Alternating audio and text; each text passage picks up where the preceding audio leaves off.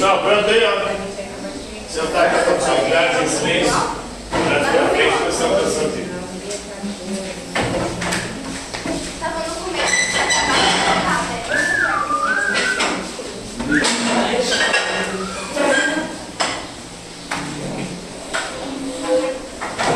Como a gente sempre faz no começo do mês, nós temos as nossas narrações de mitos e lendas. Vocês possam conhecer as origens e significados das mais diversas expressões religiosas espalhadas ao redor do nosso planeta. E para essa aula de hoje nós vamos falar um pouquinho aí da mitologia africana, porque o mês de novembro é um mês dedicado aí à consciência negra. Dia 20 de novembro nós tivemos o Dia da Consciência Negra. Por que, que o dia 20 de novembro é o Dia da Consciência Negra? Vocês sabem?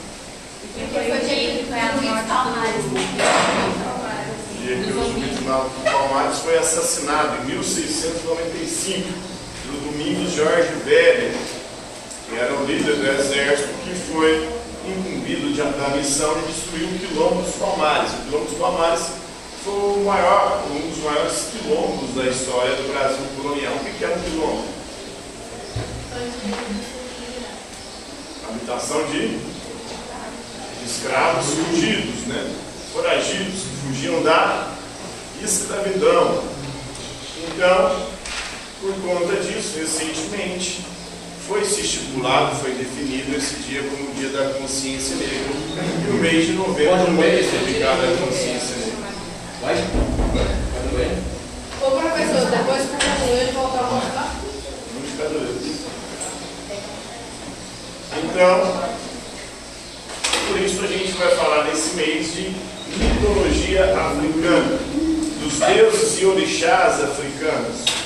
Hoje vamos falar de Nanã Curubu, que é a deusa do barro, ou orixá do barro na mitologia africana. Assim como na Bíblia, na mitologia africana, o ser humano também é feito do barro. Nós vamos ver como é que foi feito aí o ser humano do barro primordial. Oxalá é o Deus criador, Deus que faz os seres humanos e é o Deus do céu também.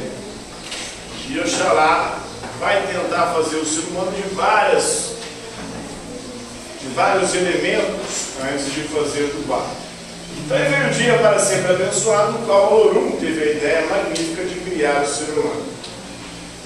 Como é o Deus Supremo, não se digna a exercer tarefas materiais. Orum é o Deus dos deuses, né? Isso mandou chamar o Deus Criador, que é o. Oxalá é o Deus do céu, o é o Deus Supremo.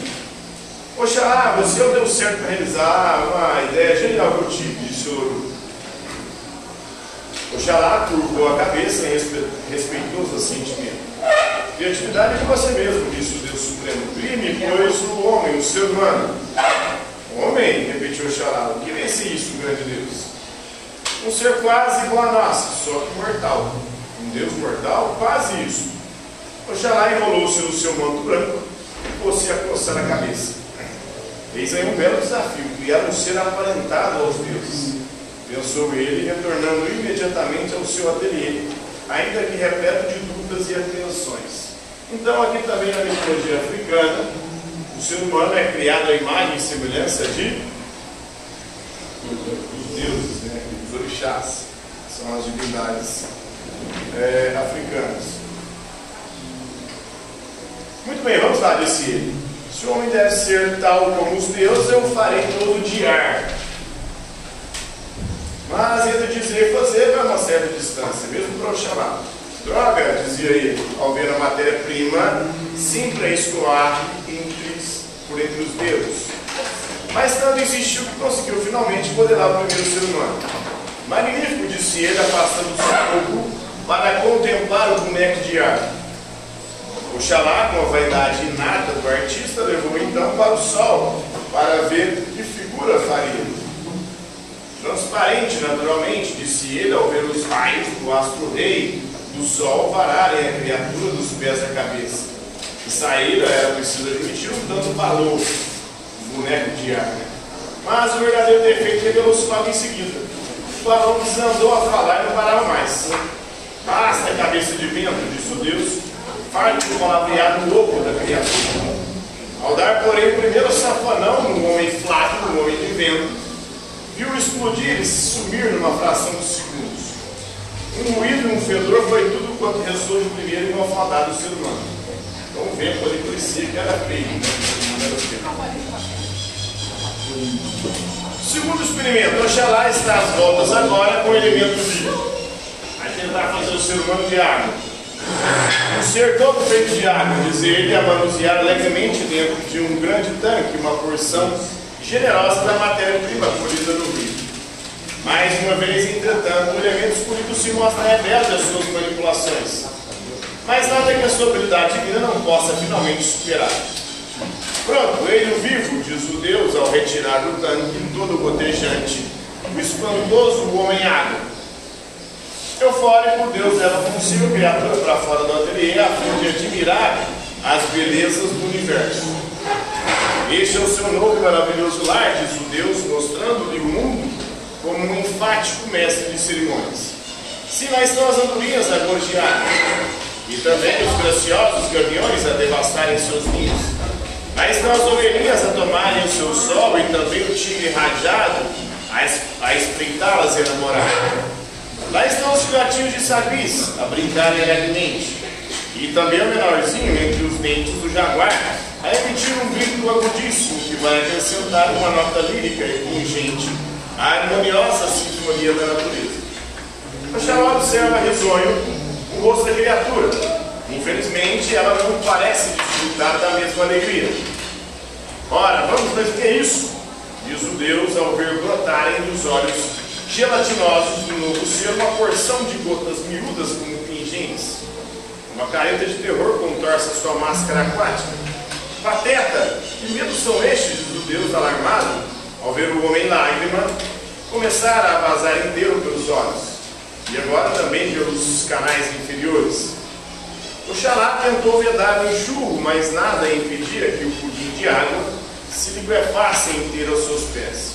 Uma grande e amarelada poça d'água é tudo quanto resta do segundo e malfadado ser humano. Na vertigem de experimentos que se seguem, Oxalá tenta a pedra, mas o resultado também é pífio. Cabeça dura, coração duro, diz ele ao ver que é impossível meter uma única ideia na cabeça.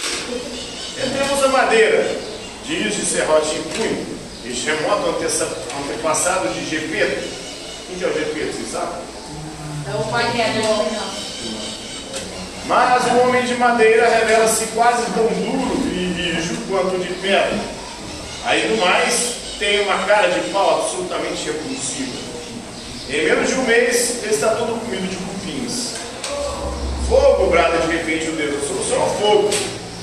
Como prometeu o africano, Oxalá recolhe do sol uma enorme labareda e põe-se a trabalhar sobre ela um extraordinário empenho, um extraordinário empenho.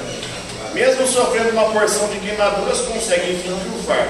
Aí está, o homem ígneo, o homem de fogo, tocha humana, diz ele, a pular de contentamento.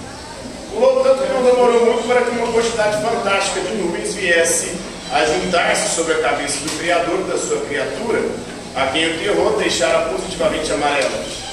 Antes que Oxalá tivesse tempo de inventar alguma solução, um guarda-chuva ou um instituto de meteorologia, o Toró desabou, fazendo o novo e desgraçado ser passar em poucos segundos de homem-fogo a homem-fumaça, e de homem-fumaça a homem-coisa nenhuma.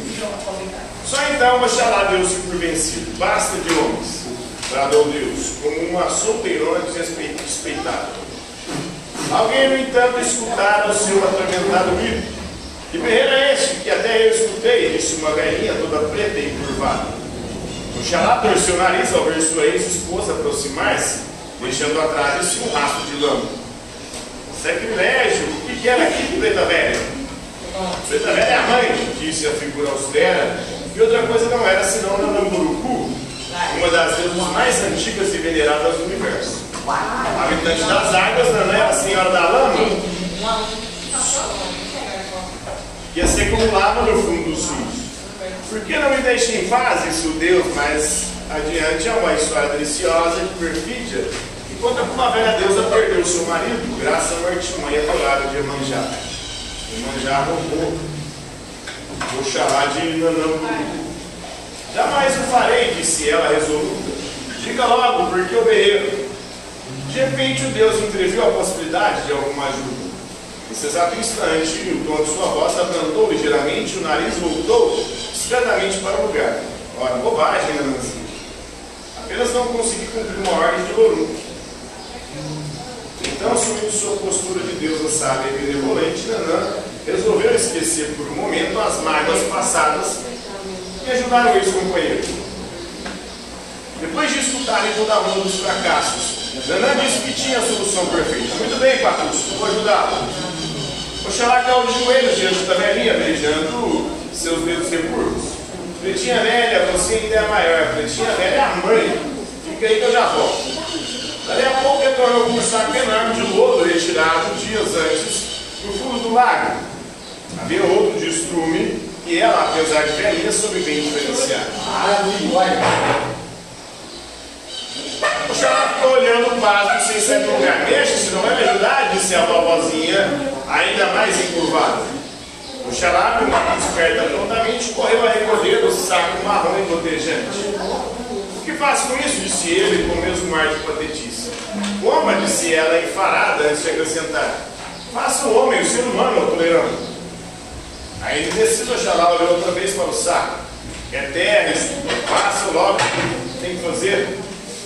Então Oxalá trabalhou e, para sua surpresa, viu surgir de suas mãos um ser durável e quase perfeito. Feliz foi correndo levá-lo até o Lorum e, com um sopro, injetou-lhe vida em movimento. De fato, o boneco ficou tão bem feito que logo começou a dar-se ares de obra-prima da criação, obrigando a judiciosa Nanã a moderar o orgulho com essa desagradável notícia. Toma atento, pedaço de argila, pois assim como vieste do barro, ao mesmo barro hás de retornar. E foi assim que, segundo as más vozes, um homem foi criado de alguma plantação fartamente adubada de luz. É assim que o seu foi feito do barro, segundo a mitologia africana.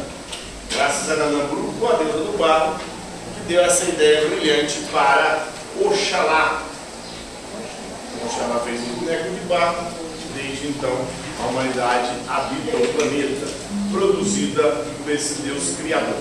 Então, a partir da narração aí, vocês agora vão desenhar a história que eu acabei de narrar, então pode trazer para que eu possa dar o visto, beleza?